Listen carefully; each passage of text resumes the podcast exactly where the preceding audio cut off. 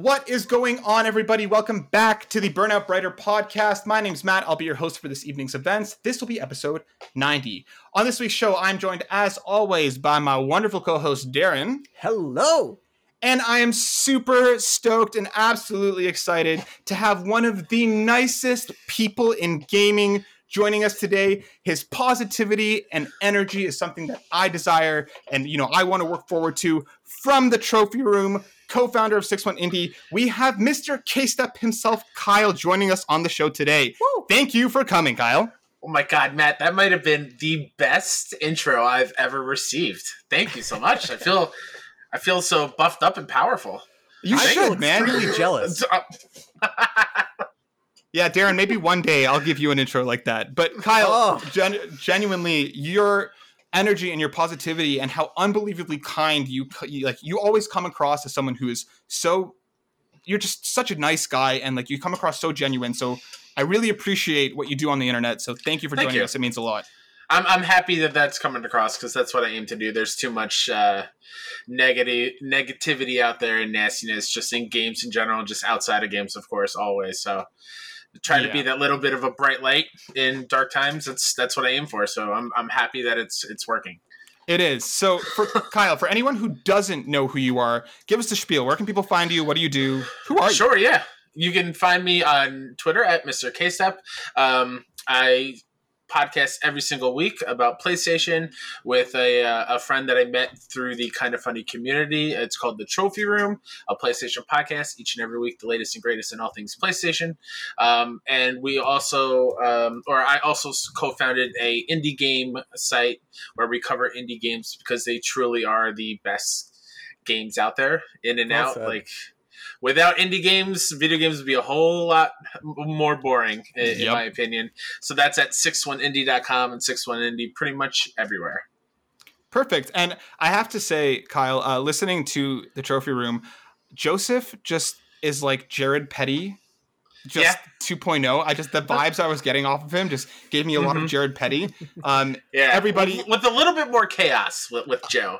A little bit, yeah, a little bit. I feel like when you get Jared going on his like uh, indie game from 30 years ago, nobody's ever heard of. Once mm-hmm. you mm-hmm. that chaotic element, but. yeah. everybody, please go check out Kyle everywhere. The Trophy Room is a fantastic podcast, and you were just on some kind of funny content. Crazy. P.S. I love you. How yeah. was that? That's so cool. Uh, I still don't think it was real.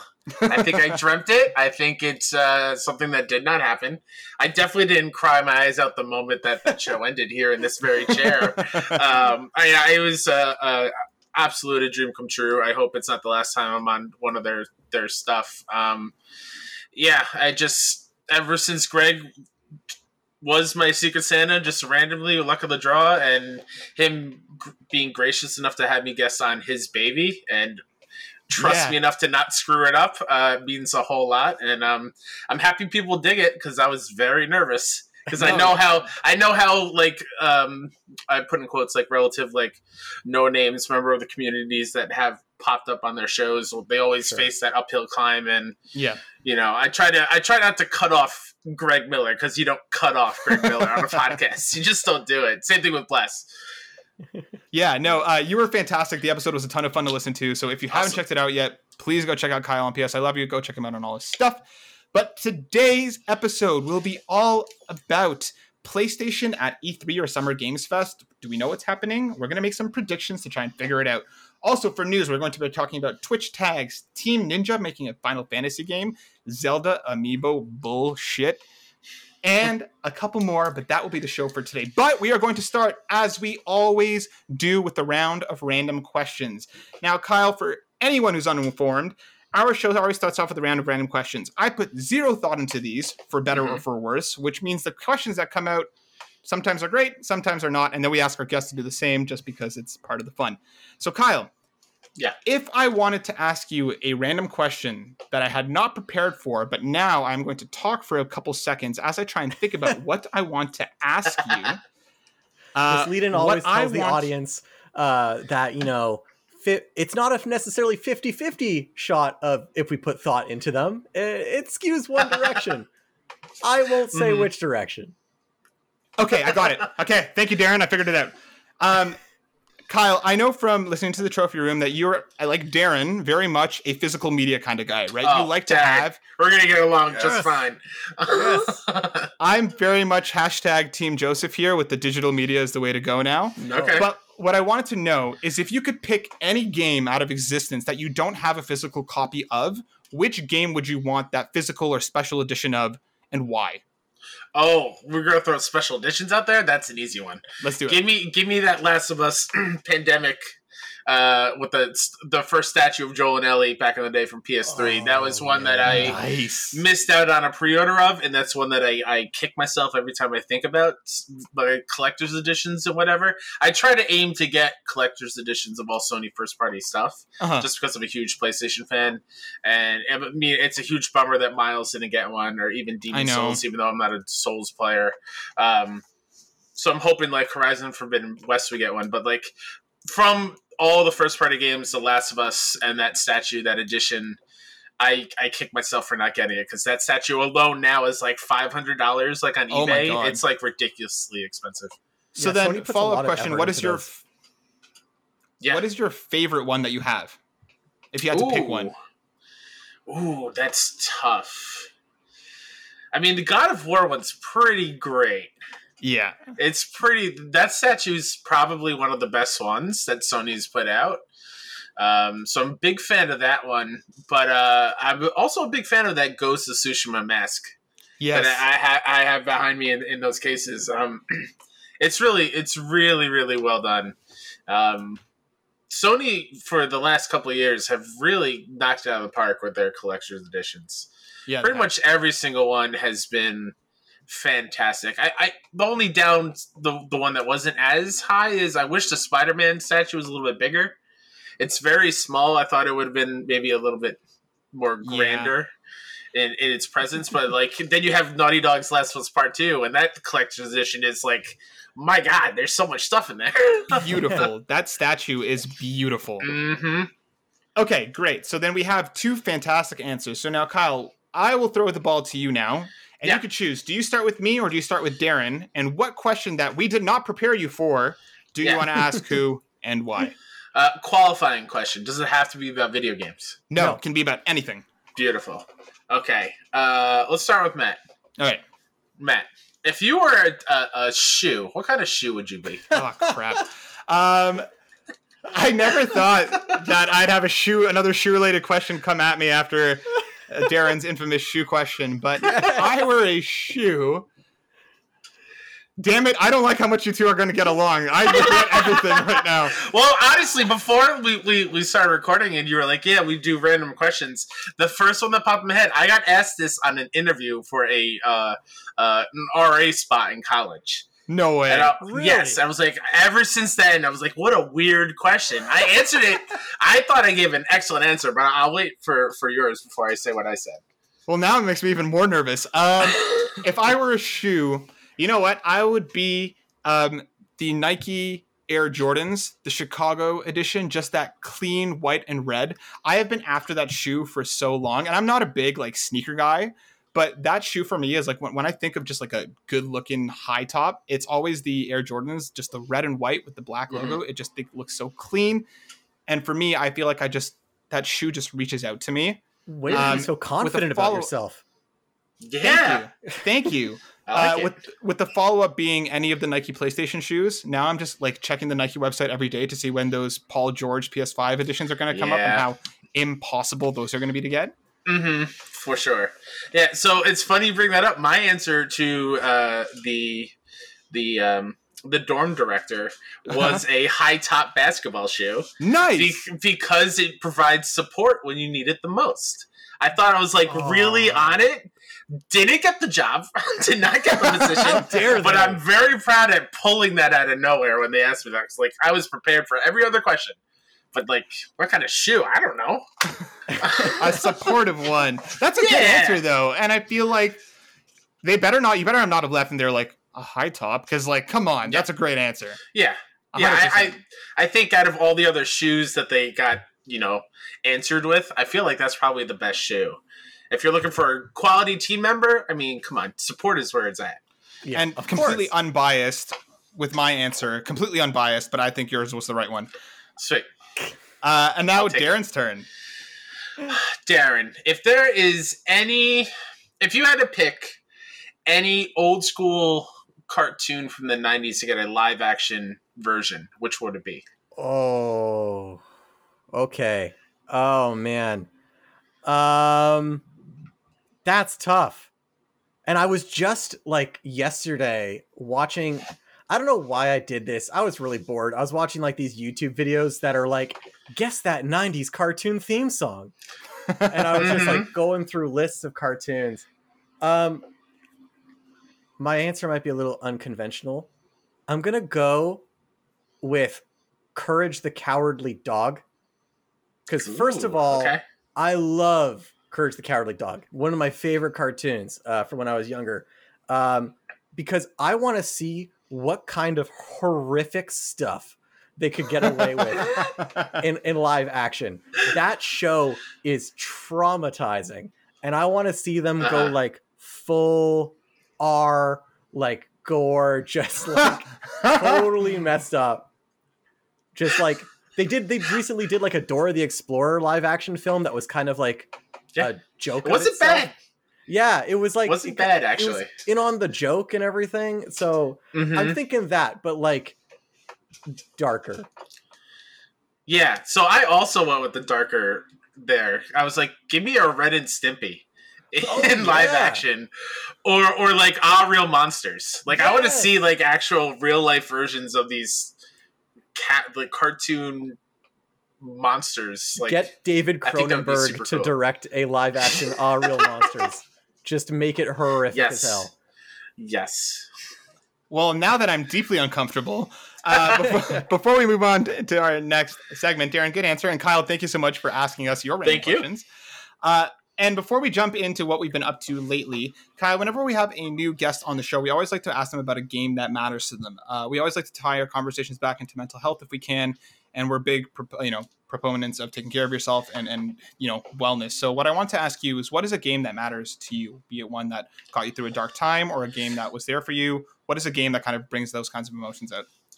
Yeah, so th- there's there's a couple that instantly come to to mind, and I've I've spoken recently about Walking Dead season one, Telltale, and how yes. much that game means to me. So I, I, won't, I, won't, talk about that one here. I also speak volumes about Celeste and what that did yes. with me understanding anxiety and something that I didn't really know that I was going through, and just a simple in-game feather falling up and down and th- teaching me how to breathe. Like every time I get anxious, I think of that feather and and like eventually when i have money i'm to get that feather tattooed somewhere on me because that, that game means a whole lot to me but la- at the end of last year i played a game from hello games the last campfire um, the last campfire is a game that I, I, think we saw previews or whatever at like on E3 stage. I was like, oh, this looks cool. This looks like a cute little platformer. It's made from I think three or four devs uh, of the Hello Games team that did No Man's Sky, and you are basically this. Um, I'm forgetting what the, the name of the character is, but you're an Ember, and and it's your job as an Ember to kind of find your way to your goal, and you don't know what your goal is, but as you're traversing this world, you come across these um, broken embers or lost embers and they're like statues of themselves and or they're just really sad and when you talk to them they're like they they, they lost a piece of themselves that makes mm-hmm. them them so it's a game about you finding that spark and that fire back for them and bringing them back and showing them that their life is has a worth to it and it like it tackles it, w- it was definitely during a time where i was tackling with imposter syndrome like so heavily, and there's a couple different characters in there that are basically like I should just give up. Like no one loves me. No, like I'm wor- I'm worthless. I, I'm not good at what I do. Like, and and having that and playing through that, it really helped me get through that. Mm-hmm. Um, and there's like anxiety, depression. Um, uh, one is just like I have no friends. I'm lonely, and you know you find that person's you find that ember's uh, fire and passion back and they realize like it's it's okay to be lonely. Like that's fine. You don't have to like harp on it too much. So that game you can beat in like five or six hours, and it is jam packed with just tons of these messages of like your life is worth living. You have worth. Um, the journey is part of life itself. So don't give up and and keep going. And I I remember finishing that game and just sobbing immediately afterwards. That was my wow. indie game of the year last year. It just it's a super powerful game. Wow. wow. I remember hearing about that game coming out, but I didn't realize that it had such a profound effect. So thank yeah. you for putting that on my radar because I'm definitely going to go check it out now. Yeah. I think uh, it also like because it's Hello Games and some of the dev team, I can imagine like they are actually using real life experience from what happened with like the No Man's Sky fiasco. Yeah, and you guaranteed. can 100% see it in this game and that even makes it even more special. Like I, that game deserves way more love than it than it gets. Yeah, well, I, I know only, I'm going to check it out now. Yeah, I Go only ahead, ever saw that advertised the one time on that Sony press conference, and I never heard about it again. So I'm happy yeah. that you brought this to my attention because I've apparently been yeah. missing out on like a fantastic game this whole time. Mm-hmm. Also, all you have to do is play and beat the game, and you get a platinum. So if you're into platinum trophies, Perfect. it's an easy platinum on PlayStation. Love it. Well, then there you go, Kyle. Thank you so much for teaching us about the games that matter to you. And I have to do a big, big agree with for Celeste. That game yeah. taught me a lot about dealing with my own anxiety and depression. So uh, I'm glad that it resonated with you too. And mm-hmm. now I have a new one to check out with the last campfire. So thank yeah. you so much. You're welcome. All right. Well, then let's move on to what's new. Kyle, we're going to throw it to you again because you know we love hearing our guests talk. What's new? What's been going on? What have you been playing lately? What have you been watching? Just usually like used to what's new as a bit of a snapshot to what's been going on. Uh, I, I should be playing Mass Effect uh, because I, I I never played the first game, so I'm using this chance to to finally play because I absolutely adore the second and third one. Um, and I'm only like an hour and a half in. Like if you listen to me on PS I Love You, I haven't played since that part yet. Mm-hmm. Um, and the reason why is I'm stuck on MLB The Show. I can't not really? play that game. I love MLB The Show. That is a hidden gem that that IP that series that San Diego Studios um, have in the PlayStation first party lineup. Uh-huh. Um, those games are year in and year out are fantastic and some of the best sports games ever made. So I have that itch to just keep playing and, do my road to the show and try to break the whole single season home run records and whatever. Um, so I've been playing a lot of that. Uh, Returnal, grinding for those collectibles still. I'm close. Nice. I got that last log finally in the first biome, so that that crazy thing is done.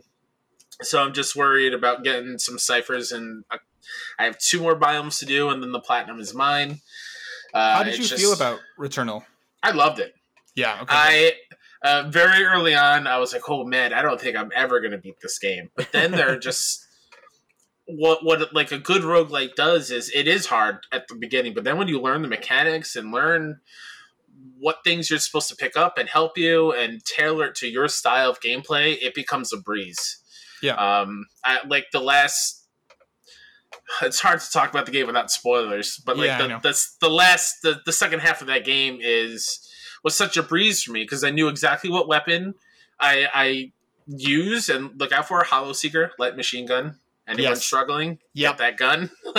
uh, leveled up, it has like a portal beam and serrated projectiles, which like eats away at the health bar over time that was exactly my gun with the serrated project the serrated mm-hmm. projectiles and the um the portal beam and a couple other ones and i just it just i kept that yeah. gun even at like a 15 power level until yep. the last biome because i was like i'm not trading this gun away unless i get the exact same thing just stronger absolutely yeah that was my game plan too um, so yeah i absolutely love returnal and i love Housemarque games so i'm happy that this seems to be another huge hit for them and i mm-hmm. hope that PlayStation, you know, locks them up sooner rather than later because th- that team deserves it. Yeah. Um, and then the other game uh, that I played um, and beat in one sitting is uh, Aerial Knights Never Yields. Nice. I don't know yeah. if you guys know about that one. That was a game. Unve- it was unveiled at the last, I believe, the Nintendo Indies Direct that okay. they had. Um, and it really struck a chord because the developer, as a black man in games, he basically said, um, "This game is me making a spot in this industry that previously didn't have a spot for me. Like I'm making I'm making a mark myself and putting myself on the map. Um, it's a runner, and all you have to do is use the directional buttons, or you can use the face buttons to avoid obstacles by jumping, sliding, uh, sprinting through them, Okay. or, or doing like a um, a parkour hop, like a little Yeah, yeah. vault over lower ones. Um, but the the real standout, like gameplay, is simple. It's not like super hard. It slows down before obstacles on default, and the hard modes get unlocked after you beat the levels and whatnot. But Mhm. the the best part of it is the soundtrack. It's Yes. like a, a Detroit um, hip hop artist, and it's very jazzy and hip hop blend. It is so good. it's fantastic. Um, easy platinum too, but like the platinum is currently bugged, so nobody has it. Ah, So I'm Oh, waiting on that that's shame. patch. But uh, yeah, well worth your time. Two hours tops. I think I beat it all in. So it's a it's a short experience, but the music alone and the art style is is fantastic. Yeah, Okay. I've had my eye on that game for a little while. I tried the demo on the Switch when it released a couple weeks Yeah. ago, and again, the music is fantastic. The style that that game carries is so so cool. Um, I meant to pick it up, and then I honestly just forgot that it came out because I've been busy with Mass Effect. But I'm glad that you liked it, and I'm glad it Yeah. clicked with you. Mhm. Nice, awesome, Darren. What about you? What's new? Well, um, I actually did not play Final Fantasy this past week. So for like the first time, I You think in like lie. a month, I'm Oh. not going to bring up Final Fantasy 14 because a little known. I don't know if you have seen the show before, Kyle, but I just cannot get enough Final Fantasy 14. Uh, it's almost been a year since I started it, and I've been addicted ever since. It has been a while since I haven't played it. I've just been addicted to it ever since I started it. So what I have done is I have finally beat uh, Disco Elysium for the very first time. Finally. the final cut, the final cut version on on. I played on the base PS4, um, and honestly, I think that game was so good that it makes me hate video games a little bit, just a little bit, because it it like I honestly think it's just so far above in terms of like writing what a lot of other games have strived to be. It's like I want like it's like raised the bar a bit for other games to meet. Um I uh just I cannot say anything but glowing things about it. The writing, the choices, the atmosphere, like the themes absolutely phenomenal. Uh, Kyle, did you ever play Disco Elysium? It's one of those that I put um, a little bit of time into, and it was it's such a dense game It that is, it's yes. It's the one that I would love to experience because I had a great time. Like shout out to the Yeah. voice uh, performances in that game. It's outstanding. I don't know how that game was a thing without him. Honestly, before the final No. cut. I No, it, like exactly. it's insane. It's crazy to me, but yeah, Disco Elysium is fantastic. I love that world that they they built for it. Mhm. it's it's it's like it's weird to me because like yeah I, I i keep saying these good things about it i do think in the middle of the game it does like drag a little bit because of the density it's like reading like a thousand page novel like it's just so intimidating to pick up sometimes after you like put it down for a bit i had like Yeah. moments where i'd i'd not play it for like four days and then be like oh crap like i have to remember what i was doing like who was i talking to like but yeah, it sticks the landing really well. So like it, I, I think it's worth going back to. Um, and then other than that, uh, Matt convinced me uh, to finally download uh, Knockback Knockout City. knockout. oh my god! Oh I- hell yes! Thank you, thank Yeah. you. Um, it. I really was put off by the trailer when they first announced it on the Nintendo Direct. I'm like, this looks dumb. I'm gonna Same. hate this. I Yeah, thought I and- thought it looked like a joke of a game. So like Yeah. I'm Yeah, I'm was blown away when I played it the other night. But go ahead. Yeah, no, exactly. Uh, that was that was my response as well. Uh, I just was shocked that I, at how much fun I was having.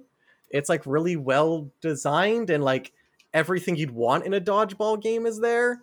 Um, the my only complaint is I find like the lock on so sticky that sometimes like with if you got like a cage ball which uh, traps people, sometimes I'd want to like turn around and throw them off the ledge but like I'd be snapped to a target, so I couldn't like break Mm. away and then I'd get hit. But Yeah. that's like a minor complaint. Like, I don't know. I hope that this game gets a good following because it's just really fun. Yeah, I was pleasantly surprised, and I had the same reaction that you guys did when I first saw the trailer. I was like, "Nah, this doesn't look like it's going to be very good." And Kyle, I'm I I buy into the hype very easily. Yeah. Um, so when I saw people start tweeting about it, and they're like, "Knockout Knockout City is actually good," and I was like, "Okay." Mhm. And I went and downloaded it, and I convinced you know Darren and four of our other friends to download it. So we had a you know three v three private match going, and it is a ton of fun. Mhm. Uh, have you jumped into it much? Uh, we played on stream while we uh, on Saturday. We were raising money for the uh, Palestine Children Relief Fund, Mhm. and uh, we played for about two three hours. Took a break and hopped into Castle Crashers because I never played that game before. Oh, And good game. within like within like 30, 45 minutes, we were like, you know what? Let's go back to Knockout City. Like that that game was so much fun. Yeah, it's just. I I immediately bought it after stream. Like they deserve the, the twenty bucks or whatever because it is so good. Uh, shocked at a studio that is known for making the Mario Kart live circuit like toy And that's it. made this. That's all. Yeah, that's it. I think that also was part of the reason why I was so hesitant about it. Like, how are they going to take that and make a multiplayer like dodgeball game? And by all means, I'm so happy to admit that I'm wrong because I had so much fun. It's yeah, addicting. big agree. And I, I Yeah. love the noise when the dodgeball hits. It's so satisfying. That Mhm. like thwack. Yeah, the game. The game is a lot of fun. I do find online playing just all with randoms can be very, very hit or miss because if you have a team that isn't very great, you just get steamrolled. Like there's no opportunity for you to kind of fight back. Yeah. Um, but outside of that, but I feel like you know any online game can suffer with that. But the game is a pleasant surprise. If you're curious about it, there is a free trial going on across pretty much all platforms, and there is full crossplay. Um, Mhm. So if you're curious about it, you have until the end of May to go give it a whirl. Go check out Knockout City because that game is surprisingly great. and uh, other than and that, as- Matt, what else have you been up to? I've actually, Kyle, similarly, I've never played Mass Effect. Period. Um, Oh, sweet. So I'm Okay. actually I'm actually working my way through one right now. Uh, I'm about 18 hours in, I want to say, and I am pleasantly surprised with how much I'm liking it. I talked about it uh, a little bit earlier, but the game's writing is fantastic, and like I wasn't expecting it to be at that level, given that like it's an older game. You know, Mhm. I I, I kind of went in with my expectations a little lower and there are some gameplay mechanics and there are some things that don't hold up as well but the writing is spectacular um the characters feel fully fleshed out and i'm having a lot of fun with it and i'm, I'm very curious to see how it ends because i've heard great things about the ending along with the starting of two. Um so i'm excited to finish one and get into two and three uh, but i'm i'm enjoying it. I think that they with the things that the changes that they made in the remaster from what i understand with the shooting and the way that the mako controls uh, everything feels great. The shots feel good. The guns feel great i'm having a, good- a good time with it and like even some of the choices and stuff i've heard a lot about like do a lot of the side quests in one because they matter a lot in two and three so i'm, I'm Mhm. very curious to see how um, my decisions will impact what will happen later on uh, i know you quickly mentioned earlier but you, are you a big fan of mass effect 2 and 3 I love Mass Effect 2 and 3, yeah. Um, since I'm mostly a PlayStation person, um, I never owned Xbox until Xbox One X a couple years ago, and then I quickly Mhm. traded that in to help pay for my PS5. Um, so I, I never got to play the first one when it came out, or even since that point. Like I bought the trilogy on PS3, um, just so when three came out, I think it was a bundle along with the with three, and I still only played two and three. Um, because I, I think I maybe I think I maybe popped it in for a second. I was like, oh man, this is it's rough. everything is just It's made rough. better into and, Yeah. um, like uh, me playing through one in that my short time just laughing at how bad the inventory system is in one. Like, oh my god, it's so bad. But like, rough. but then you get like you see Saren and like instantly hate this person. And like they do such a great job with setting up this big villain like so quickly, and I'm like, oh, okay, Mhm. I'm in. I want to, I want to see the, what happens. But I'm, I'm also like, let's get to two, Kyle, because I want to re-experience two like as soon as possible. Nice. Yeah, the inventory system is hot garbage. Um, Yeah. I hit 300 weapons um, or 300 items in my inventory, and the thing that frustrated me the most is I had all these things marked as junk, I couldn't actually turn any of them into omnigels. I could only turn in the new stuff that I was getting in that it wouldn't let me put into in my inventory into Ah. omnigels. And it's just like, why can't I convert my old stuff if this is a factor that already works? If you make me Mhm. convert the new stuff, why not let me do it with my old stuff? So I'm not just getting rid of all these new things I'm collecting. But Yeah. outside of a couple things there that I think just gameplay wise, you know, I'm sure they make better in two and three. Not to Um, mention hitting L3 is crouch and not sprint. Oh God, yeah. Yeah. Yeah, there's a there that game needs. Uh, I I- I think they did a sufficient amount to make it good now because even then, despite these issues, I am having Yeah. fun with it. Um, but yeah, but guys, we're here today because we are coming up on one of the most exciting seasons in gaming every year. We got E3 coming up. And we got Summer Games Fest coming up. Two of the biggest deals in gaming where we're going to have lots of game announcements. We're going to have a lot of news coming at us hard and fast. And because Kyle has joined us today and you know coming from such a lovely PlayStation gamer, we decided to do a PlayStation predictions episode. Now, we do know that at this point in time there has been no official conference announced. We do know that they're not actually part of E3, but we do know that to some extent they are part of Summer Games Fest as their logo is included as part of like their announcement thing.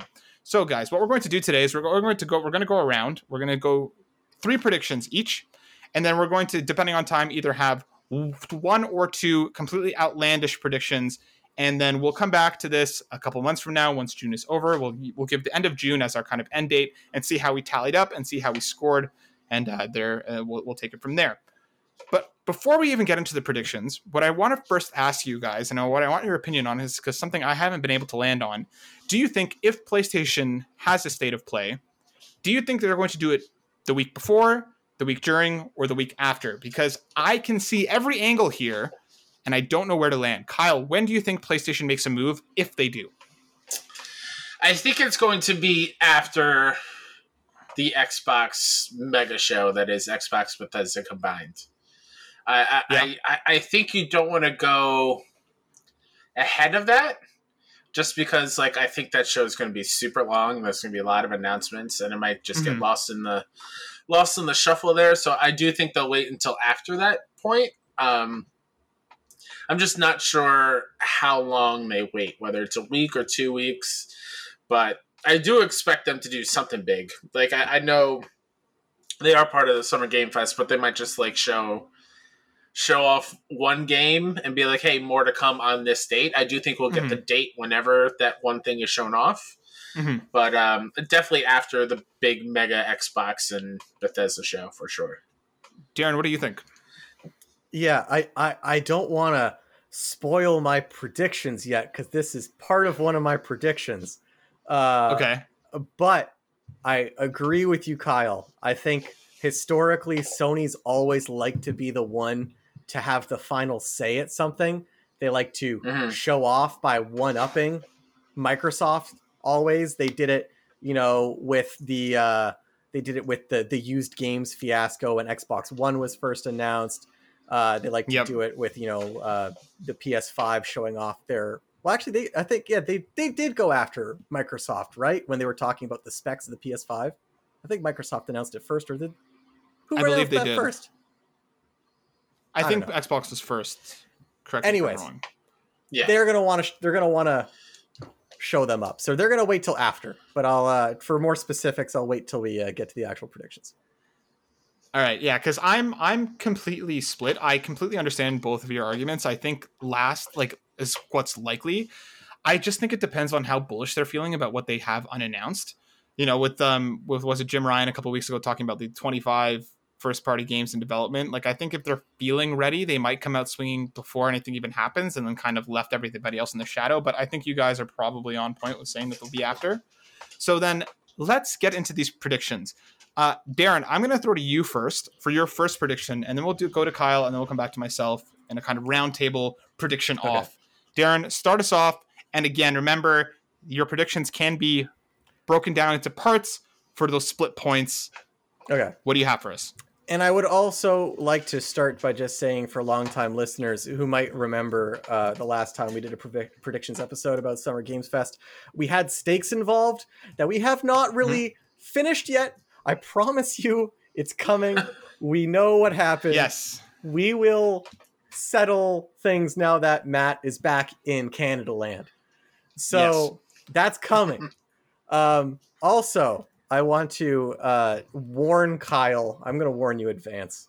I'm very Okay. sorry. You're such a happy. You're such a happy man. You're you're so positive, and Matt, you love hype so much. I am not really that happy of a man. Uh, I, I Matt has, Matt, Matt has dubbed me lovingly the hype hole where hype goes to die. Um, Ah, okay. so my predictions might seem a little pessimistic at times. Okay. Apologies in advance. That's why you have you two to, to raise me up. Okay. so my first What do you got my first prediction is actually uh, that Sony's state of play will not actually be part of Summer Games Fest at all. Now, I know that this prediction is actually the same prediction that I made last year, and I lost this bet. It was part of Summer Games Fest. Um, but this time, uh, Jeff Keighley's actually made it a note to like go out and say, uh, keep your hype in check. I think the understanding is Sony will probably just show off some games at Summer Games Fest, but they'll probably do they'll wait till August to do their state of play like they did last year. They had a state of play in August. They don't have a new console to show off, so I think it'll just be a couple games.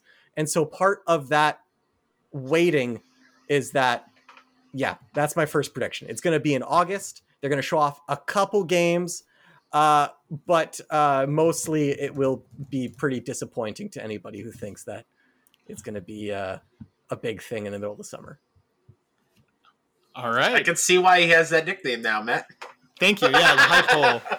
Uh, yeah, last year we had we had a, we had a big uh, disagreement about whether they were part of Summer Games Fest or not. I ended up winning that argument. Uh, but I'm curious, Darren, because now, just like last time, you put an extended timer onto this, adding in August as a state of play. You bastard! So now we have to wait all the way until the end of August to score this, but I'll, I'll allow it this time. Uh, I'm I'm curious, Darren, whether you're right or if you're wrong. They're going to show How, up. how much? They're going to show up. They're just not going to have like a state of play until the end of the summer. But they'll show some games. What do you think? What do you think, Kyle?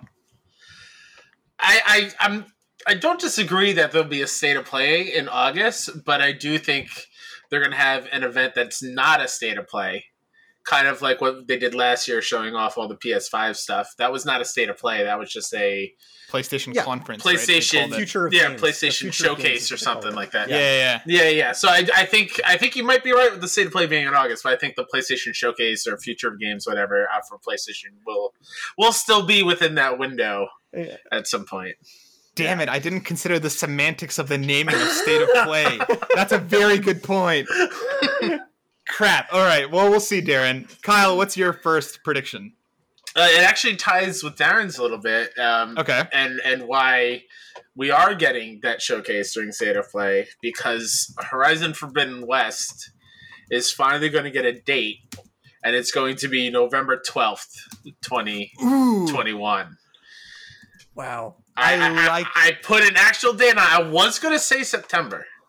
I was gonna say September, but then I saw that Deathloop got pushed back to September, Mhm. Yep. and so I I think that's too close to do like another giant game for PlayStation uh, during the same month. So I'll give it a, a few months, right in time for the holiday season. Get the new big, massive PlayStation IP out there in November, November twelfth. I like that a lot. I'm a big fan of dating things with these predictions, so I'm so Mhm. glad you threw an actual date on there. Yeah. I think you're probably spot on there. Honestly, I, Mhm. that feels like a November game. Um, Yeah. And we haven't really seen too much about it. Yeah. Uh, so then I'll I'm going to jump off of that prediction because I also have a uh, Horizon themed one. Um, so I'll, I'll I'll lead with that one then. And what I'll say is that Horizon Two, similar to Spider Man, like I like you said, I think there'll be the whole gameplay reveal. I think we're going to see a lot of it. We'll get a date. What the the things I'll add on to there is I think it's going to have a remastered, upresed version of Horizon Zero Dawn that game is curiously missing. I know we just got it part of the um the what's it called Mhm. Days of Play, not the Days of Play.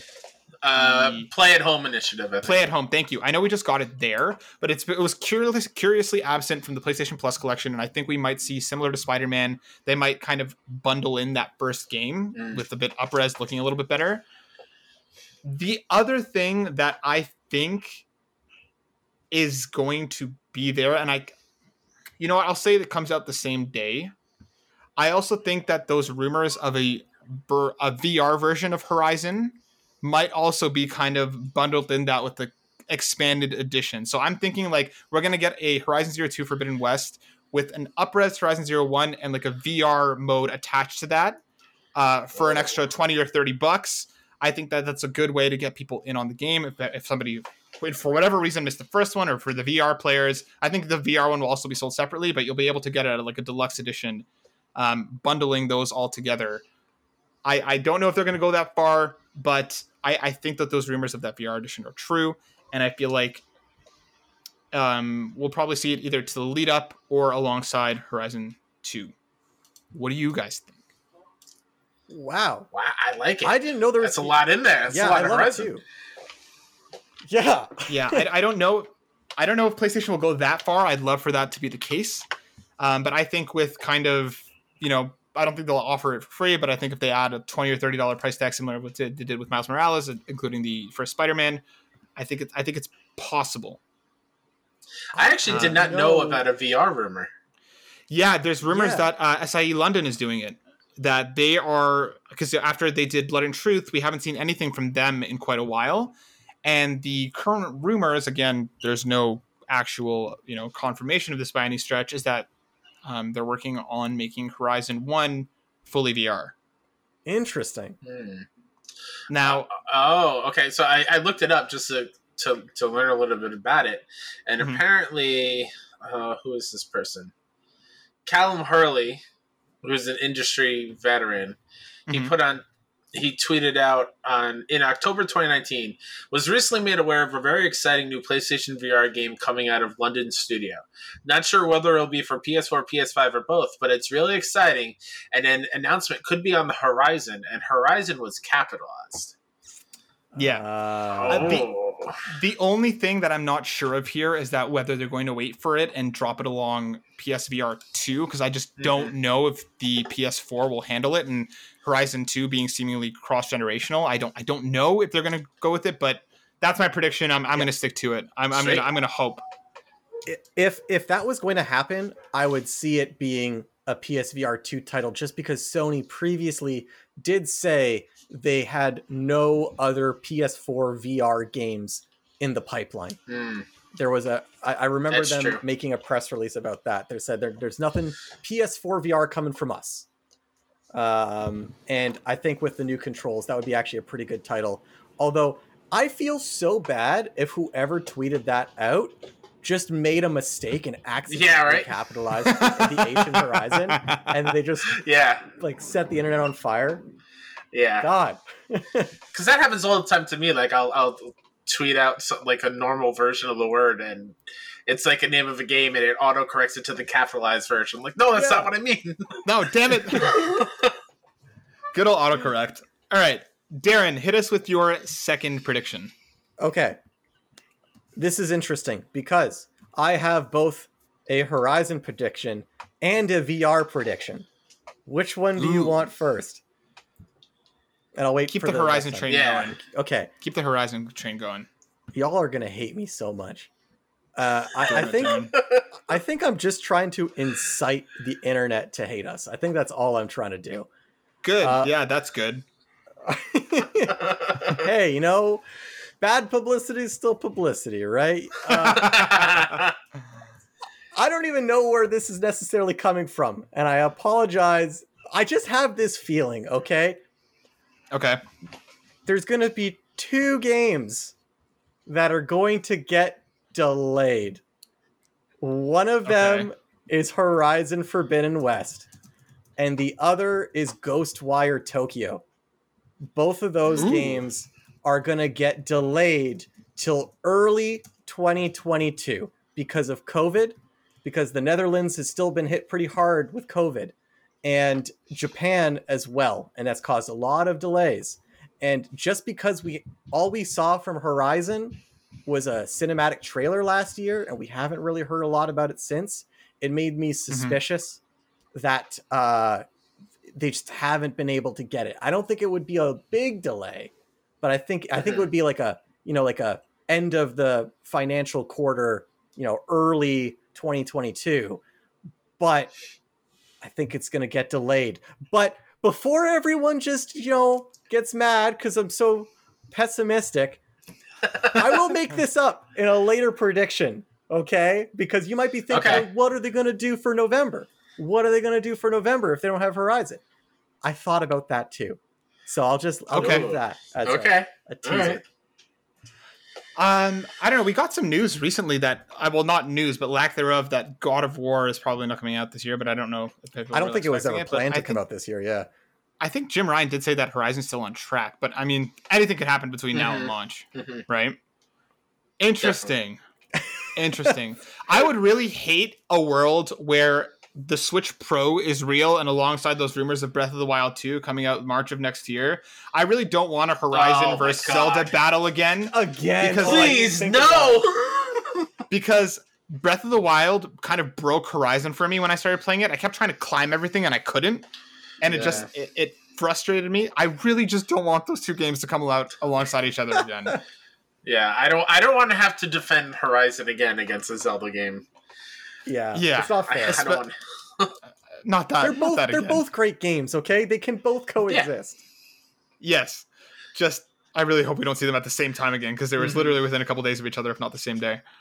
All right, Darren. We'll see. We'll see about these delays. Yeah. And also, Uh, Kyle, Kyle, I what about you? Sorry, I just want to say, Kyle, I, I appreciate Yeah, you. go. I can see how hard you're holding back, trying to say, like, God damn, those predictions are so dumb. I said I'd No, no, they're fantastic. No, I'm I'm just looking down at my predictions and like reworking them and trying to like I don't know. Cause like I, I, I before this, uh, Matt was like, I have like three realistic ones and two like out of the ballpark. Crazy I think ones. all mine Yeah. are like out of the ball, ballpark, like super hyped ones. So I'm trying Hey, to that's bring them down to earth a little bit. Um, so my second one I have is I think Capcom is going to be there in some Okay. form or fashion. The Capcom and PlayStation thing during the summer E3 time is pretty strong. You have RE7, you have RE2 remake, you have Village. Okay. I think that continues, but where I'm I'm battling between two, and it is Resident Evil's still like the 25th anniversary Uh-huh. of the is. franchise. It And I think maybe, you know, I'm going to go with this one. I think RE4 remake is going to be shown off during PlayStation's Oh. E3 show. They, they there's that RE4 VR thing for Oculus that they're doing that what they kind of threw in there. Um. Really weird because I was watching that RE showcase on the PlayStation Twitch channel, and that wasn't even a part of it. Like Really? they didn't even they didn't even have it on the show. I found out afterwards while Joe and I were off. Like, oh, this was announced. It was apparently only on, it was on every other showcase besides the PlayStation official. channel. Wow, I did Just not because know it that. was an Oculus thing. Um, That's crazy. so yeah, I think RE4 a, a proper RE4 remake is going to be hinted at. At uh, don't know if it's going to be like a January release or something, but Mhm. um, I think Resident Evil will be there in some way, shape, or form. So, what do you so want? badly. What do you guys want? So, I know you're both like Darren. I know you're a big Resident Evil fan. Kyle, are you also a big Resident Evil guy? I was not until this year, and uh, because of the trophy room, we do this Patreon show, Road to Greatness, where the community votes on what games we play, and then assign Uh-huh. it a trophy level, whether it's worth it or not. Um, and they voted on Resident Evil Four, and I was so against it because, like, I thought I'm a, a big scaredy cat, a big baby when it comes to horror games. I don't like playing them. Okay. Um, also, like, I, we know Resident Evil Four is great, so why vote on it? Like, Yeah. relax. yeah. But I played it and was not scared at all during it. But I had a great time. It was like dumb, fun, actiony. Um, so because of that, I then played RE7, like immediately afterwards to get the hype for Nice. Village. I played Village and beat it within nine hours. Had a good time with that. I'm playing through RE2 remake now on stream. So Oh, I'm nice. I'm falling in love with Resident Evil in the year 2021, which is wild. So, but I would love to see four remade with great visuals and be able to um, control it like RE2 remake. I think would be the dream. Yeah. Um, yeah, I think it, I think it would, that game would be so good. Yeah, and like I feel like it kind of goes along with the remake schedule that they've had. They Mhm. usually go out like every other year. Darren, when do you think we see a date? I'm not asking you to keep to add it to your predictions, but what do you Sure, think, sure. Darren? When do you think will that that game will actually come out? Um, when is the Oculus one supposed to come out? Is that next year? It's a good question. Let me check. Because I don't think they'll release them too close together because they don't want to overlap on sales. Although the market for Oculus is probably not going to cut that far into you know the the sales. It of- says the before remake. 2021 release window for the Oculus Okay. VR, so sometime this year. Well, if that's the case, Yeah. I could see. Uh, I'd probably think fall 2022 for RE remake, Okay. uh, just because uh, they'll probably going to do some DLC for Village that comes out like summer of next year, so that like they don't want to Mm. overlap those things. They did two DLC packs for uh, RE7, so I think some DLC packs for eight's probable. So yeah, just to not overlap that, I, I could see fall 2022. Yeah. Nice. I was going back and forth between RE4 remake and that Pragmata game that was shown. Yeah, we haven't last seen year. anything about that since last year. that's supposed to come out next year. That's a Capcom thing, so I, I don't know. I, Capcom will be there, but I, I do think it's in Resident Evil form. Yeah, want you to especially with right the hype so coming off of eight. Yeah, Mhm, with the hype coming off of eight, why not keep the train going? Absolutely. All right, for my second prediction, and I'm gonna I'm gonna move on this one, even though I'm not completely sold on it, but I I kind of want to get ahead of Darren here in case he's ha- kind of in the same wheelhouse for his November prediction here. Um, I think Kyle is right. I think we're gonna see Horizon Two in November. So, what I think they're going to do to cap off the year, um, because I feel like they're kind of want to kind of go out swinging. I think that those The Last of Us remake uh, rumors are real. I think that's going to come out uh, December 3rd. I think they're going to slot that right at the end of the year. Um, it's a remake. We've ha- we've coming off of The Last of Us 2. Last of Us 1 is still, you know, in the popular culture, especially with the show leading up. Uh, I think the show is supposed to come out sometime next year. I think we're going to see it at the very end of this year, um, and they'll put it a little bit later because it is a remake. I also think that The Last of Us 2 multiplayer will come out alongside it. I think you'll get The Last of Us 2 multiplayer, whether I, I, I don't know if they're going to make it fully standalone or not. I think it's going to be one of those things where if you have The Last of Us Part 2, you get access to it, or if you buy the remake of the first one, you'll also have access to it to kind of give people a bit of an expanded player base. So I think we're going to see that December 3rd. I think it, the remake is real. I think we'll see it in June coming out later this year. And I also think that kind of in the event that something gets pushed or something gets delayed, they still go out this year with the bang. The Last of Us and Game Awards. Game Awards also December. They're kind of synonymous, and you know they kind of go hand in hand together, given how it was rolled out before. But I think I think that's how they're going to do it. I think they're going to bundle in the Last of Us Two multiplayer in, and I think that's how we're going to get it. Yeah, I, I also had a, a factions reveal on on my list here. Nice. Um, don't know if it's a standalone or not, but I, I do think that Naughty Dog was saying uh, something along the lines of while they were developing it for part two, it became too big, so it's its own full Yeah. standalone thing. So I could imagine like a Lost Legacy big multiplayer game of factions because factions is rad. I'm not Yeah. a multiplayer person, but that sucked me in when I was going for the platinum last year and had so much fun just playing factions and nonstop. So Yeah. I would I would so be right down to see whatever factions 2.0 is. hmm That'd be exciting. And, and Yeah, Matt, I, I, and think, I think that's yeah. Go ahead, Darren. I think I think you're onto something with the uh, the it being bundled or related to the remake in some way. I don't know if it's going to be you get the remake and you get factions, or if you get factions and you get the remake. I actually I think that's a pretty solid prediction to think that they're going to be connected as some kind of bundle. Yeah, because I'm thinking of what uh, Capcom Capcom did with was it Resident Evil Three remake, where you got that also that multiplayer Resistance. version, Yeah. right? They kind Mm. of knew that like you know it, it was a remake, but they Mhm. added in that multiplayer. I think they're gonna go take a similar route. Um, but that is my second prediction. Darren, why don't you hit us with your last normal prediction?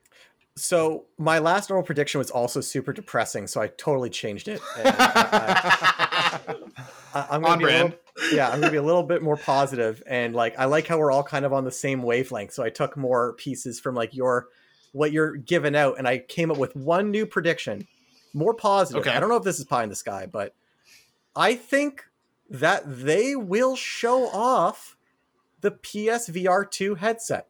I think they will show it off. I think we'll finally get a look at what it's going to look like. And one of the one of the like I forgot the word for when something's right at the start of something else. Anyways, one of the first games to come out with opener, yeah, whatever, not the show the launch but the- window. yeah, the like launch title game with it. There you go. will be Resident Evil 8 Village VR version. Oh, Just like they did with Resident Evil Ooh. 7. oh no! PSVR 2 will come with Village because they still did first Wow. person. It still seems very VR compatible. I think it was successful enough that they'd be like, all right, I don't know if they're going to charge separately for it this time uh, or if it'll be a free upgrade, but I think it will launch together. Hmm, interesting. Are you a big VR guy, Kyle? Yeah, I love my PSVR. I have an Oculus Quest 2 as well. Um, little bum that I I haven't played PSVR in a very long time, uh, which is a bummer. But I am very excited for this new one, just from the single cord thing alone. Granted, I would love for it to be wireless, but anything's better than that thick cord that really just I'm afraid of tripping over and breaking this yeah. couple hundred dollars machine that I can't afford to replace. Yeah. Um, so yeah, I'm super excited for PSVR 2, and that is a huge like question when it comes to PlayStation this year because the dev kits have gone out, like they're talking about it a whole lot. I could have sworn that would be another two years away, but I, the more I hear about it, the more it feels farther along than I think. So Yeah, I would love to see soon. it. Yeah. Yeah, I, I think you might be onto something, Darren. The only thing that makes me nervous is like so far the way that they've been handing out the VR information, they just keep to like drop it on a random like Wednesday morning. They're like, by the way, these are the, what the controllers look like. Mhm. So I don't know if we're going to see it during E3, but I I hope. Kyle, you so you said you finished RE8. How do you Yeah. think that game would lend itself to VR in comparison to Seven? So, well, actually, when I was playing Seven, because I will never play Resident Evil in VR. No way, uh, not I tried. I tried the kitchen demo and I could not, could Yeah. not handle it. My eyes were closed the entire time. Um, I think eight would do very well, but as I was playing seven, I could notice that the game it ran fine on its own, but like the textures and stuff were not as great as they could be because they had to be handled in the VR space. Right. Eight is so visually stunning that if the PSVR 2 can handle the textures and the way that world looks, that is going to be one beefy and powerful VR helmet. Like I'd be I'd be super impressed if they could handle RE8 in VR and have it look as great as it does now. Yeah. Um, and that would be such a huge selling point for for VR people for sure if it looks that great. Um, yeah, I don't know if it if it's up to that quality though, because Yeah. you got to make sure it's also like a a uh, what's the word I'm looking for? Affordable Yeah, headset. exactly. Like I, Yeah, yeah. it can't be over five hundred dollars. I don't think it's got to be below that. Yeah, I think you're right there. Nice. Well, thanks, Darren. Those are your three normal predictions. Kyle, can I get your last regular prediction? Sure. Um, so Bluepoint Games Nice. gave us this already. Demon Souls last year as a launch window for uh, PS5.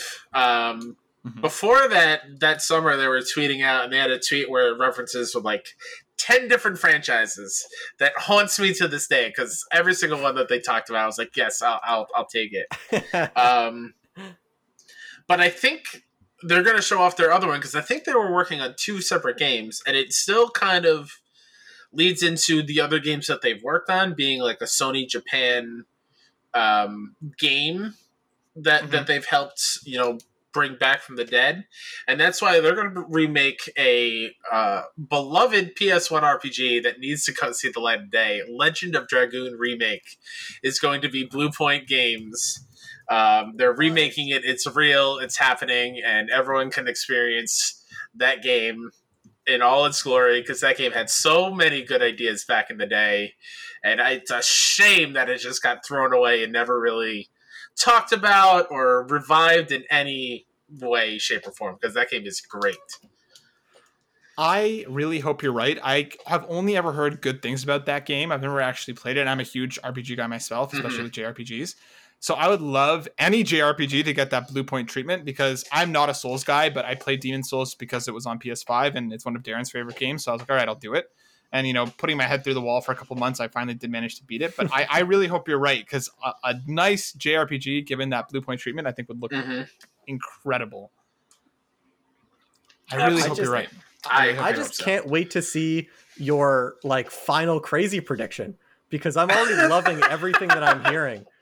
Uh, I just want to like know Yeah. what's your showstopper? I don't know. I, I, I honestly probably could have held that one back and did one of my other ones for, but I'm actually No, writing love it. another one down now that I just thought of that I hope comes back. I love it. I love it. All right.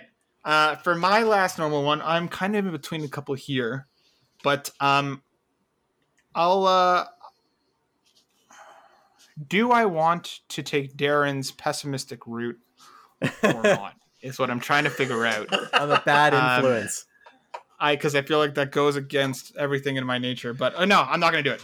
Uh, I think what they'll do is I think they're going to blow out the PlayStation Plus collection. I think they're going to add a bunch of games to it. Like I I I wrote down 20. I'll stick with that. I think we're going to see 20 new games added to that service. I think it will stay on PlayStation 5 as kind of like a value op for people who are buying to that console, especially with there are, we don't see too many uh, you know PS5 exclusive just yet. They're working on it. There's obviously a lot more coming, but I think we might see some like a bunch of games added. Uh, again, it'll be a mix of first party and third party. Um, I think we'll see anything up to and including Ghost of Tsushima. I don't think they'll go anything newer than that, but I kind of see them kind of using it as like a here are all the major exclusives you may have missed for PS4. Um, I, I think I think they might do that, and again, leave it on PlayStation Five, no, so PS4 Plus members wouldn't have access to it. But I, I think that's what they might do, and that's that's my hopeful prediction, and that's the one I'm going to stick with because my more pessimistic option, which I'm not going to use as a production, but I just want to vocalize, was that they're just going to make that PlayStation Plus video service that they're doing in Poland, which has like Mhm. 10 movies and five shows. I I think realistically that's probably what they're going to do, but I think there's a world with how much of the gaming space is constantly talking about Game Pass and how much people are looking for PlayStation's alternative. I think this might be the beginning of what they might start doing on PS5. So I think we'll see anything up to and including Ghost of Tsushima added, uh, along with some third party stuff in the veins similar to like Persona 5 or Monster Hunter World. I, I think we'll see them add to that. Damn. And that Okay. is my last prediction. Question: Yes. Will they be able to upgrade, get the PS5 enhancement upgrades to these? I think so because currently, can can you not play God of War? Because God of War is part of that collection. Don't they have like the Dual Sense capabilities? I haven't I haven't tested it out yet. I, Yeah. I'm not sure, but the the reason why I ask is because like FF7 remake, it's, it was on PS Plus, but you won't be able to get the PS5 upgrade with it still. Yeah. Like it's very backwards.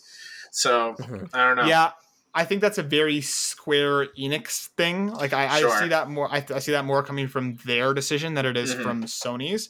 And it does seem that God of War and Last of Us Part Two actually both have DualSense capabilities added. Um, so I would. I don't know if they're going to go as far as to make all of them completely PS5 friendly, but I think we might see a couple of them. Like for example, I could see Ghost of Tsushima if they don't have it already, having those kinds of um, having that kind of work done to it. Sure. But I wonder, I wonder if, if they're going to do it because I think they need to do something. Whether they will, if they won't, we'll find out. All right, Darren. we're running a little long here before we hit the news, so why don't we each do one pie in the sky, completely out there prediction? Darren, give me your, as we've titled, Aaron's dumb predictions, named after our friend who once predicted the Crash remasters after Darren was adamant we would say new Crash. Our good friend Aaron said, no, we will just see old Crash, and he gave us no information other than that, and he was right. So, can you give us your one ADP, your Aaron's dumb prediction? Well, as I alluded to before, when I was like, well, Horizon Forbidden West is going to get delayed, what's Sony going to do for November? That's because Sony's big November holiday title has not been announced yet. It's going to be announced in the summer and come out in November. It's going to be a brand new PlayStation All Stars Battle Royale, and it will be oh my god. and Yes! it will be an I actual hope you're right. actual it will, it will be an actual battle royale game this time Oh my Oh wow! Why? Why? You started off so low. it's in the name matt it's in the name playstation Oh. all-stars battle royale we gotta have a battle royale game So, so them uh, like lending Aloy and Kratos to Fortnite was just testing the waters to see if that's gonna work. exactly Is exactly is it a shooter? uh yes but it, it's not gonna be Oh shoot- it's no, it's- Darren, it- why? okay. it's gonna be like sort of a shooter. It's gonna be like the same way I would call like Knockout City a shooter. Like some people will attack with like different power ups and weapons from Sony's history, but they'll all have like a hero power a la Apex related to their character. Oh wow! God, I hate this so much. you started off so strong, Darren. You had me with All Stars 2. I love the first one. I think it deserved another opportunity to be great. And then you had to battle royale it, Darren. But you can't just do the same thing. You can't do the same thing.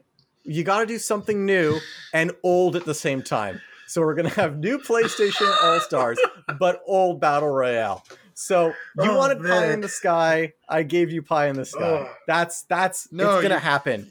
It's gonna happen. You gave me pain in the sky. You started off so well, Darren. It's like Kyle, you brought out. It's like you brought out a pie for us, but then when we go to cut into it, it's just whipped cream. There's nothing else underneath.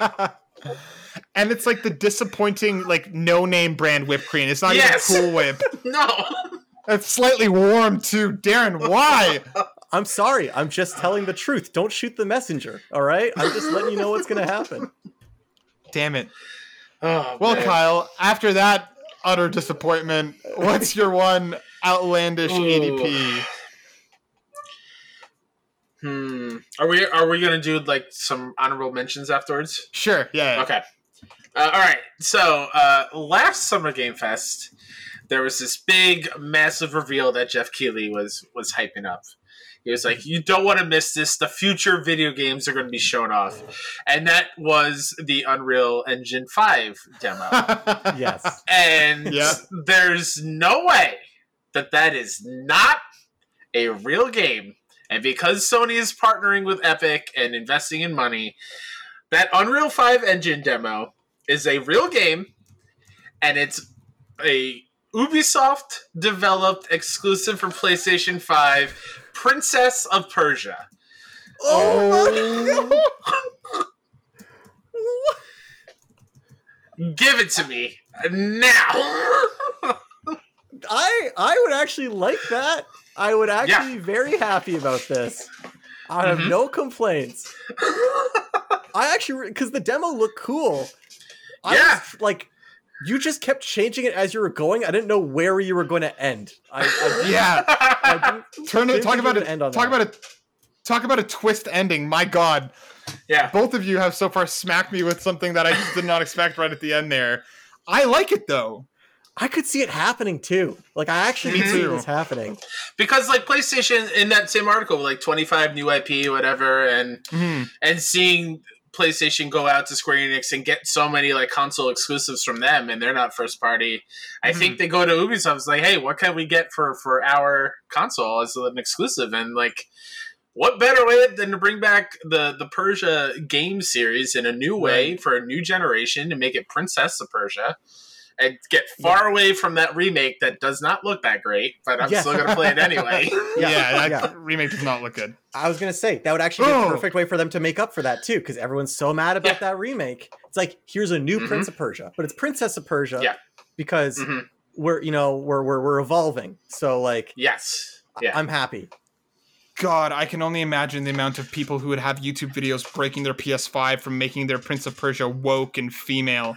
Oh man. Oh God, there would be so much backlash, but I think that would actually be pretty cool. I think that game would actually Yeah. be a lot of fun. yeah. Oh, I love it. I love it. Uh, All right, Matt, God, the okay. floor is yours. Yeah. Bring it All home. right. So, uh, there have been uh, some reports, some some articles, some things going on of uh, the Crash uh, voice actors working on something. We don't know what that is. With Toys for Bob, you know, moving on to becoming a Call of Duty studio and other things. We know they're working on something. So what I want to do is I want to paint you a picture. Okay. I want you to imagine a trailer beginning, okay? I want you to imagine, you know, we see lush scenery, we see a Wumpa fruit, fruit kind of drop into frame, we see Crash's shoes walk in, we see him pick him up, okay? And then he starts to kind of dribble it a little bit, run around, okay? Then we get a hard cut. We're in another beautiful fantasy land, right? We see Okay. purple feet run across. We see some fire, Don't right? me. Obviously alluding to Spyro. Okay. Then we get a fade out. We get a fade in on a stadium. Okay. We get we hear the coins from Mario. We see the rings from Sonic. And then we see all four of them lined up to do a sprint around the track. Because what we're getting Oh is no. Mario vs. Sonic vs. Crash vs. Spyro at the Tokyo 2021 Olympic Games. Oh no! Son of a bitch. You son of a bitch. Oh no. I was so with you. I was I like, okay. you.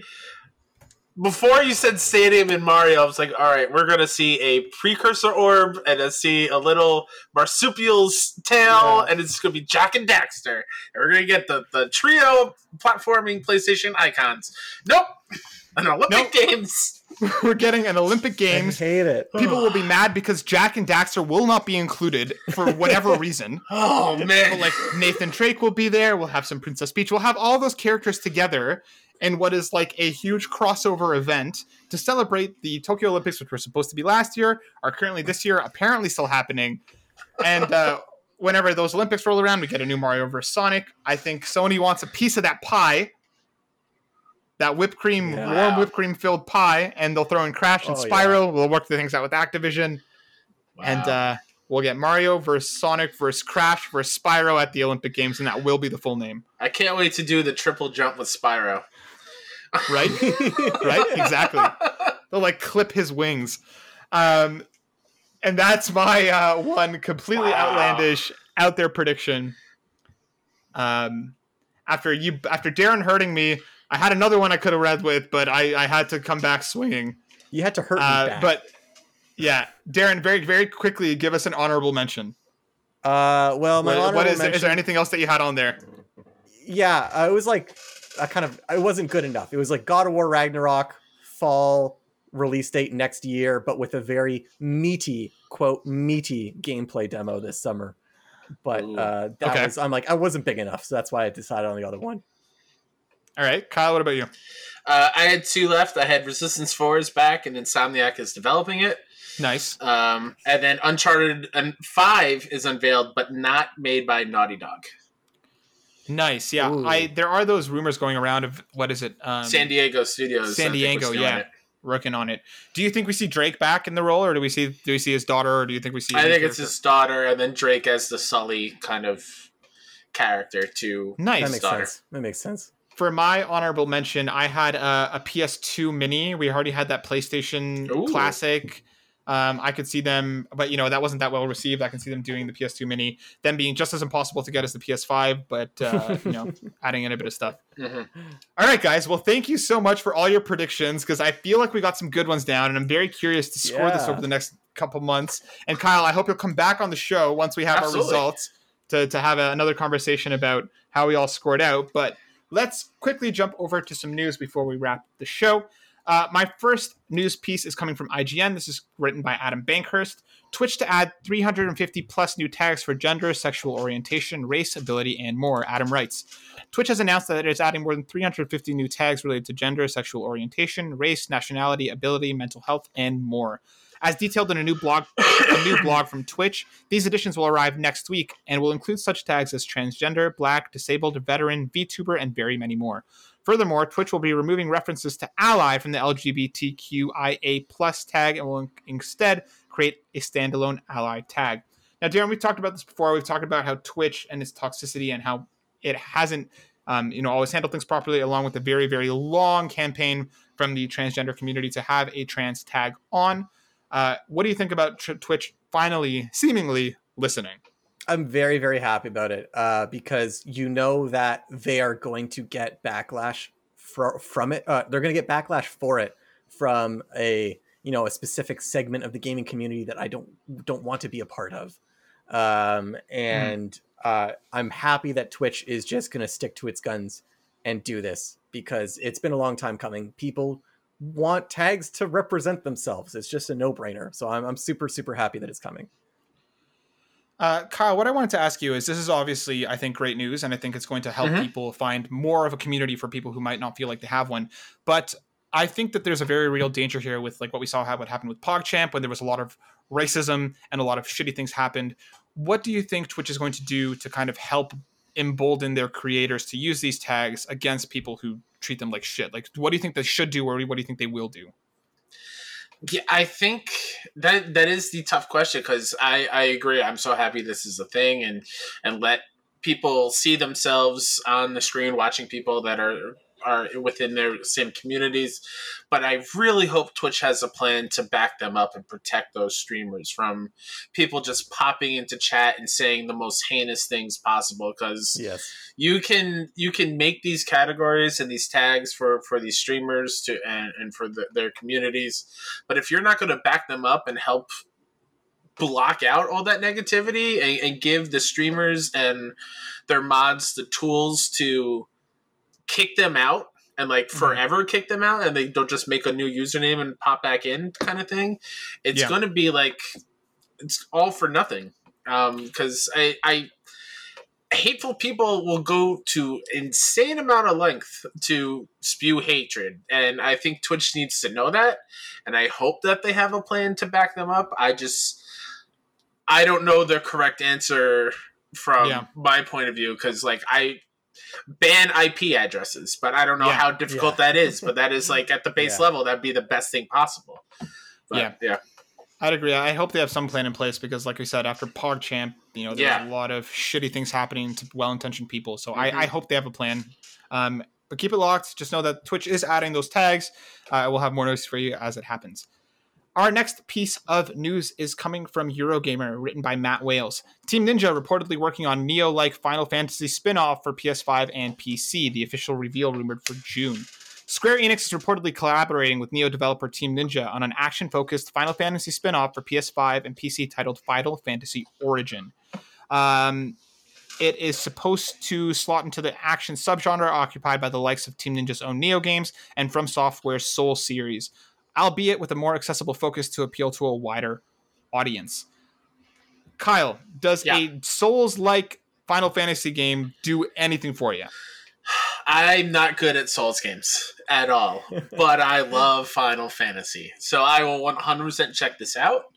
If it's more of like the FF7 remake style of gameplay, but just relying heavily on taking your time and being patient with it like any other Souls game, um, I think that would be really, really cool. So I, I'm definitely interested, and Team Ninja d- makes great stuff, so it should be a good game. Yeah, I, am with you. I think that if we see something akin to, um, you know, Jedi Fallen Order, which was a Yeah. Souls like, but was quite accessible, I'd hope that's the kind of you know area that we take with it. That's Darren, you are a massive Souls fan. Um, Like I mentioned myself, I get my ass kicked by those games constantly. But how do you feel? Like, what's the what is the appropriate way to make a Final Fantasy Souls like without making it feel too hard or too cheap? I well, first of all, I just want to say I would buy this game in a goddamn heartbeat. Like that's hilarious. You say Final Fantasy and Souls like, and you put them together. I'm I'm sold immediately. I have to look at it.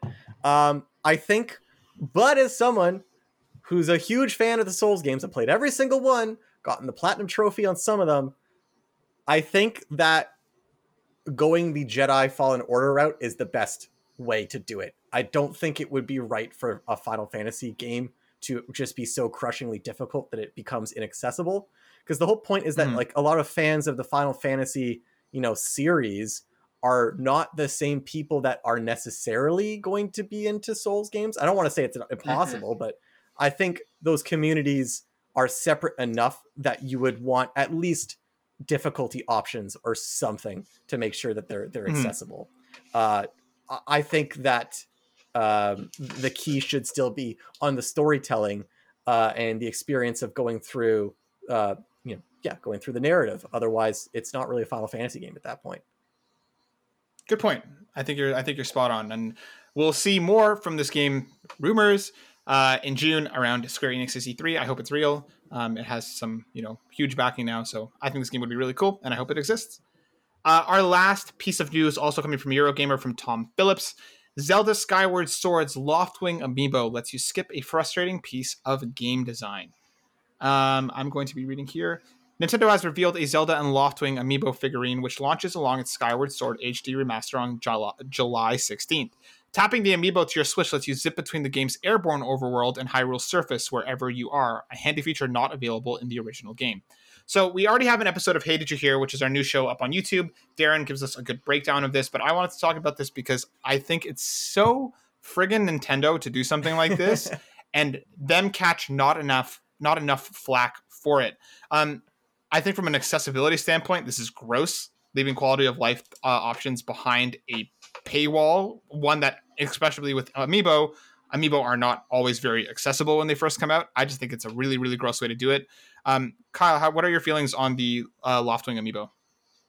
I yeah, I'm I'm with you. I don't I don't like locking things that make the game easier to play behind another purchase that's not easy to come by and not Yeah. everyone can get access to it. I think that's really really crappy. Um as far as like the Zelda games, I don't play Zelda. I've never played a Zelda completely, so What? that's one of my big shames. It's one of my big shames. I played 30 minutes of Breath of the Wild and I got bored and I stopped uh, it's I'll, I'll go back eventually but yeah I, I i think the main point here is what you, what you're saying is having that quality of life thing locked behind another plastic figurine to unlock it like that i don't like that move at all that that baffles me that someone okayed that Yeah, I, I agree. And Darren, what I want to ask you, because I know you, like I said, go check out the YouTube video if you're curious about Darren's full thoughts. But Darren, what I want to ask you very quickly before we wrap is why does Nintendo get away with shit like this when if something was like EA or Ubisoft, people would be burning the places to the ground? Nintendo seems to have some, you know, people being like, what the hell? And then it's very quickly forgotten about. Why does Nintendo get a pass every time it makes some a very anti-consumer friendly decision? I think the reason, and this is going to be kind of a weird way to bring it up, but, and I'm sorry because I know a lot of people don't want to hear this name, including myself, but it's kind of like a Donald Trump scenario where Nintendo does, and this is coming from someone who loves Nintendo. I'm a huge Nintendo guy. Um, they do so many things that are questionable that it's hard to just focus on one because they'll just go to the next one real quick. So I think it's kind of like they're getting a pass in the sense that like it's not going to be long before they do it again. Everybody just consigns it to well, it's just Nintendo. So what else are you expecting? Like they've just kind of Mhm. worn everyone down, I think, uh, with their their toy company mentality. mm-hmm. Yeah, I think you're right, and that makes me upset. I, I really hope that we see more from this Zelda game because we haven't seen enough of it, let alone justifying a full price tag. Of course, Yeah. Nintendo's going to do what Nintendo's going to do. And again, I love Nintendo, but again, I think you're spot on with them doing this kind of crap so often that it all kind of melts together and you don't even know what to be mad at anymore. But that brings us to the end of the show. Kyle, thank you again so much for joining us. It was a absolute pleasure having you, and I hope you come back again soon. One more time, can you please plug all your stuff so people know where to check out your content? Absolutely. Thanks so much for having me. Had a great time uh, getting hype about Yeah. E3 E3 predictions for PlayStation. Uh, you can follow me on Twitter at Mr. Kstep. The Trophy Room you can listen to on uh, any podcast service of your choice. Uh, you can follow us over on Twitter at PS Trophy Room for that, as well as 61 uh, Indie on Twitter, Instagram, uh, Twitch, YouTube, all those fun things, and 61indie.com for written previews, reviews, and um, hype checks for upcoming indie games. Nice. And something I should have mentioned at the top of the show uh, is you guys are currently doing like a five star rating push on Apple, right? Oh yeah, for the trophy room. Yes, Exactly. So, yes. So please tell us about that. Yeah, if you uh, if you drop us a, a five star review, no matter where you are, um, you'll be entered to win a copy of Ratchet and Clank: A Rift Apart. Uh, we'll we'll pick a random five star review from everybody that left one. Previous, if you've already re- left us a review, you're still included, and uh, we'll get you the next PS5 exclusive hotness for you uh, on us. Yeah. So please go check out uh, the Trophy Room on Apple Podcasts. Leave a very, very sweet five star review. Kyle, it's been an absolute pleasure. Thank you again. I'm Likewise. stoked to have you back uh, in Yeah. the future. Everybody, thank you so much for listening. We've had a blast talking to you. You can find us over at Burnout Brighter on YouTube. You can find us on any podcast network of your choosing. Find our new show, Hey Did You Hear, which is all about news over on YouTube. And also, I have recently just joined a PlayStation, a new PlayStation podcast called The PlayStation Drive. I should have mentioned this at the top as well. But you, I'm now part of the Yumi and Capri lineup, Ooh. joining Ryan Turford, doing a PlayStation podcast called The PlayStation Drive. Our pilot just went up uh, uh, last Friday. You can catch that on Patreon at patreon.com slash Yumi Capri, where that is locked behind a Patreon wall right now. But as we do more and more stuff, if people like it, if you want to submit questions, if you want to hear more from me, please go find the Discord. Uh, I'll link it in the show notes as well. So if you want to ask questions, you can find more there as well. Darren, were you waggling your finger for a reason? No, I was. I mean, yes. uh, I was wagging my finger because I'm so excited for you, Matt. That's amazing. Thank you. Yeah, I'm super stoked about it. So please go check that out. Check out the trophy room. Check out 61 Indie. We'll be back next week. Thank you guys so much for listening. Peace and love always. Peace out. Later.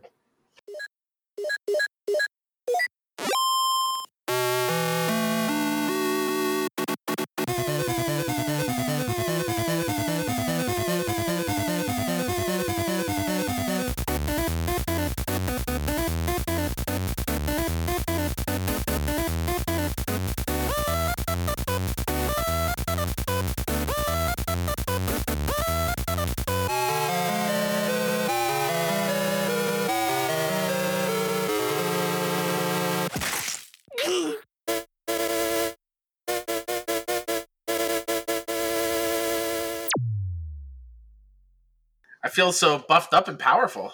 You I should, man. extremely jealous. Yeah, Darren, maybe one day I'll give you an intro like that.